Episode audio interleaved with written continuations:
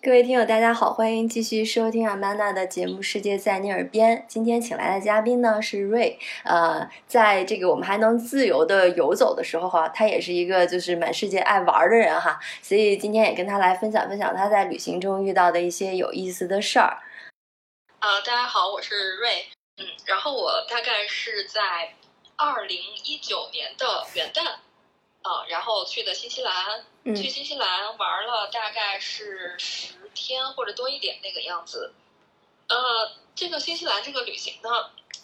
呃，就是有点儿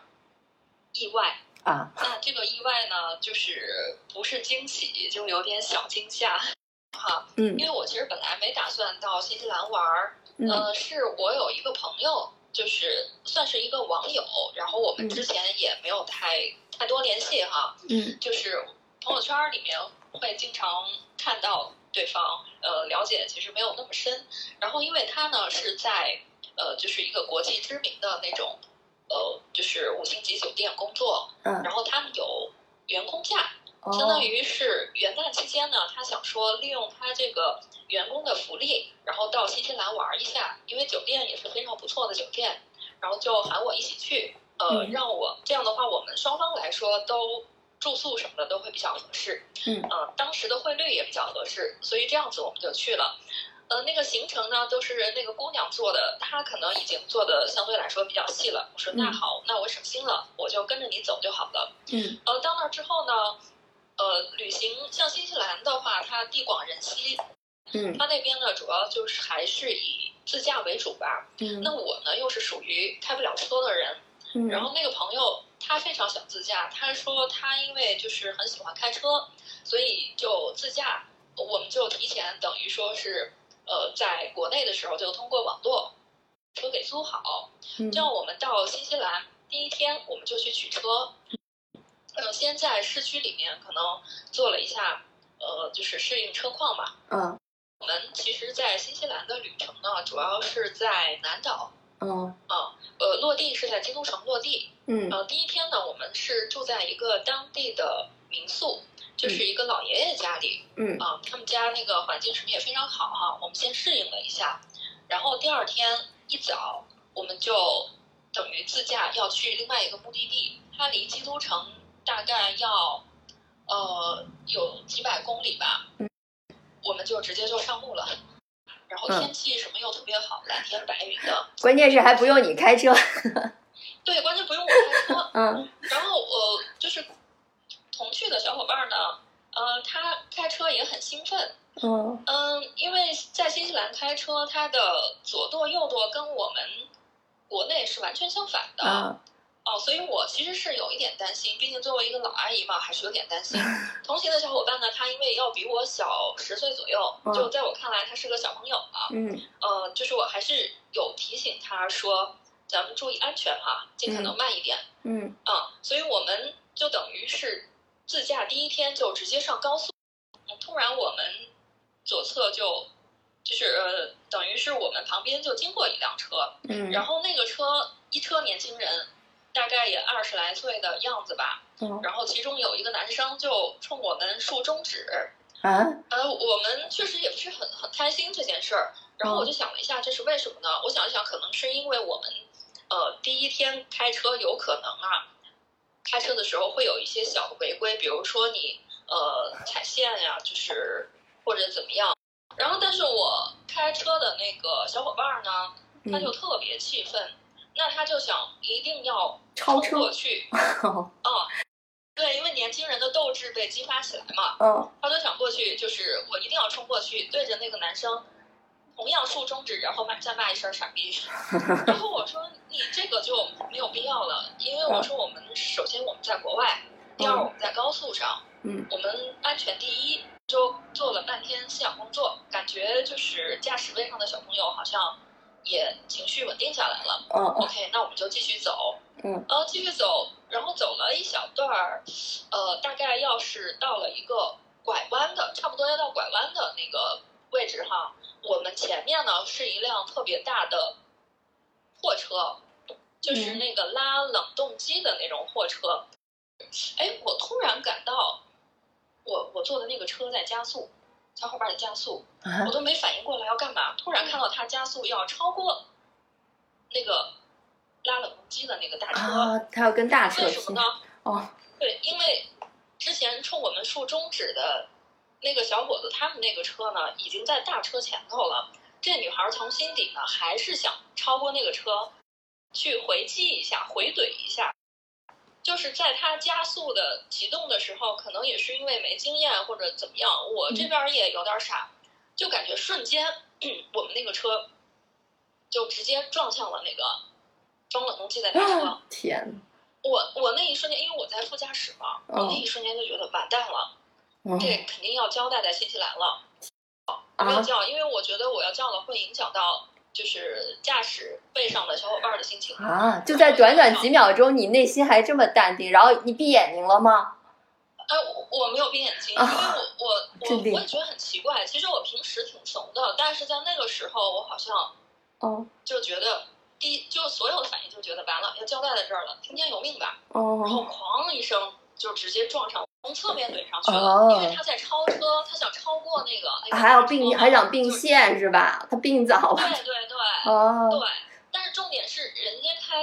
冷冻车的那个那个大哥呢，嗯人家是一个老司机，他那个驾驶位比较高，可能也比较有经验，他嗯拐弯的时候他会看一眼，可嗯能从反光镜那块儿看到我们要超车了，所以他有意识的躲闪了一下，然后双方肯定就都停车了，嗯，都停车了。我我这边副驾驶呃座位那块儿是直接撞上去的嘛，然后我哦那个门儿就等于已经撞的窝回来了，就已经窝到就是那个门变形了嘛，嗯但是离我的身体还有一点距离。这会儿我就跟开车的小伙伴说：“我说一会儿啊，咱们下了车，人家把咱们俩骂成孙子，也得忍着，你就只要说对不起、道歉，然后所有的事情我们就都走保险什么的，按规矩来。”那个大哥，哦。如果我们经常看美剧啊什么的，哦。你就会看到，就是高速公路上开那种大货车的那种那种大哥，嗯呃，类似于光头，嗯完了特壮，嗯。就个儿肯定要比我们都高很多，嗯。然后穿那种，我当时记不得他穿什么了，我嗯。印象中好像是那种有点像那种两道筋儿那背心儿似的，哦就 那种嗯装束，手臂上应该是有纹身的。人家过来第一句话就说的是：“你们要干嘛？你们要自杀吗？” 然后就是这个时候呢，我们发现旁边多了好几个围观群众，对同向行驶的两辆车，他们也把车停了，停在了路边儿，然后就围上来，嗯就是围观群众加上那个大哥，几个人围着我们，就在那说：“你们这是干嘛？你们要自杀吗？你们疯了吗？”嗯然后就这样说我们面，然后我们就不停的点头，对不起，对不起，然后就跟那个大哥，我们就交换了联系方式，因为嗯我们那个车吧，当时是，呃，租了一个还可以的车，所以就也买的是那种全险嘛，嗯。幸好买的是全险，这样子的话就直接走保险公司就好了，就是包括对大哥的赔偿，或者说我们这个自身的车的呃呃损坏会有维修的费用什么的，嗯。就自己可能不需要掏什么费用了。大哥，反正就是我们不停的道歉或者怎么样，人家人家一男的也不好意思，就是跟俩女的跟这儿费半天劲啊，嗯就是就是反正就是说你们要注意点儿怎么样，然后就走了。然后嗯围观的那几个人又围着我们帮我们教育了一通。OK，这件事情到此告一段落，嗯但是还没有结束。目的地我们肯定要把车开到目的地，因为现在是高速的半途中，嗯我们那个车也没有坏，可能当时还有差不多一百公里的样子吧到目的地。嗯我说没有关系，刚才我们是因为超车嘛，那我们接下来慢慢开。你这一路啊，接下来虽然那个路都是比较平的，山路相对来说少了一点儿，嗯，那明显感觉到小伙伴儿开车的时候不像刚开始那么兴奋和稳了，在副驾驶上能感觉到那个车微微的那种在抖，呃抖，嗯就是所以他他人肯定握方向盘的手可能也是抖。到目的地，我们当天晚上需要入住一个家庭旅馆，然后呃去那个家庭旅馆路上呢，就是快到的时候有一加油站，那么我们就想说把车然后油给加满，因为你第二天不是还要开那个车去别的地儿嘛，还挺远的。嗯，就是我们把车停在就是加油站，然后准备加油。我们后面停了一辆警车，然后下来两个警察，一男一女，嗯都特别壮，特别彪。那个女警察也特别彪悍，哦就是那胳膊可能比我大腿还粗吧。哎，我还特别热情的跟人打了一招呼，哎 say hello 的那种。嗯后来发现他怎么冲我走过来了，然后后来后来就跟我说，啊，有人投诉你们，我们已经跟了你们一路了，就是这个车呢，我们要收走，你们一会儿去哪个酒店录一下口供。那个男警察呢，那位男士呢，嗯就直接把我们的车给收走了，因为由他们来跟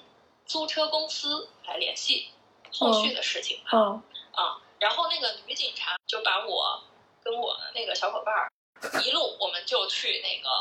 家庭旅馆目的地。啊，他们俩还好，就是有帮我们把行李也带过去哈。入住家庭旅馆的第一件事情，就是在那个客厅那个地方来录笔供，嗯，就是我人生第一次。不是，那到那会儿你搞明白为什么被投诉了吗？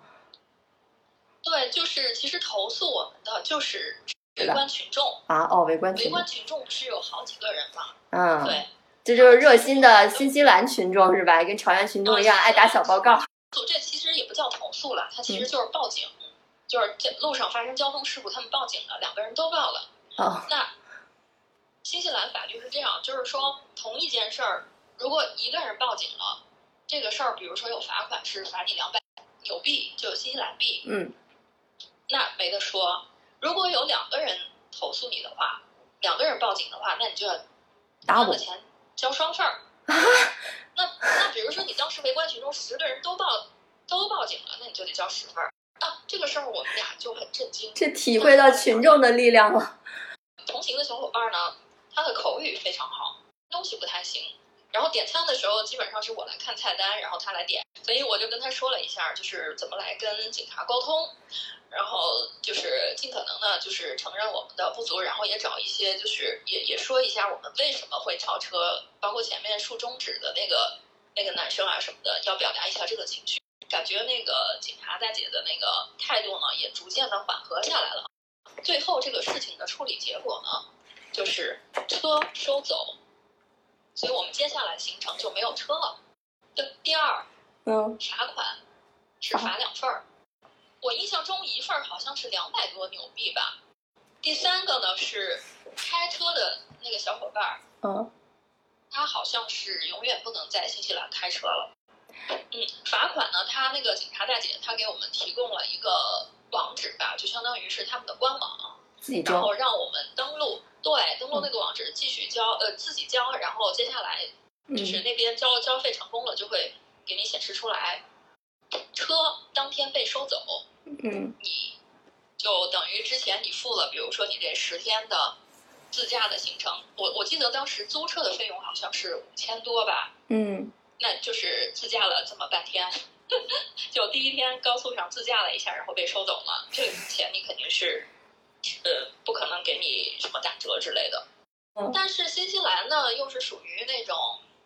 公共交通不太方便，因为我们去的地方，就比如说接下来要去看呃银河呀或者什么的，都是在比较偏远的地方哈。嗯你嗯公共交通的话也去不了腹地，只能去附近的地方。嗯而且他们的公共交通是固定时间，就是在郊区那种，可能一天就只有固定这个时间。你要是没有赶上那趟车，那你的行程可能就全部被打乱了。于是呢，我们就在租车群里面，对拼车，有没有自己开车的，我们来 share 费用吧。嗯对，好在有位好心人 跟我们联系上了，然后他其实已经到了我们下一站的下一站，他已经到他的目的地了，他又重新回过头来开车来接我们了。哦反正这个这个是一个教训吧，也挺惊险的，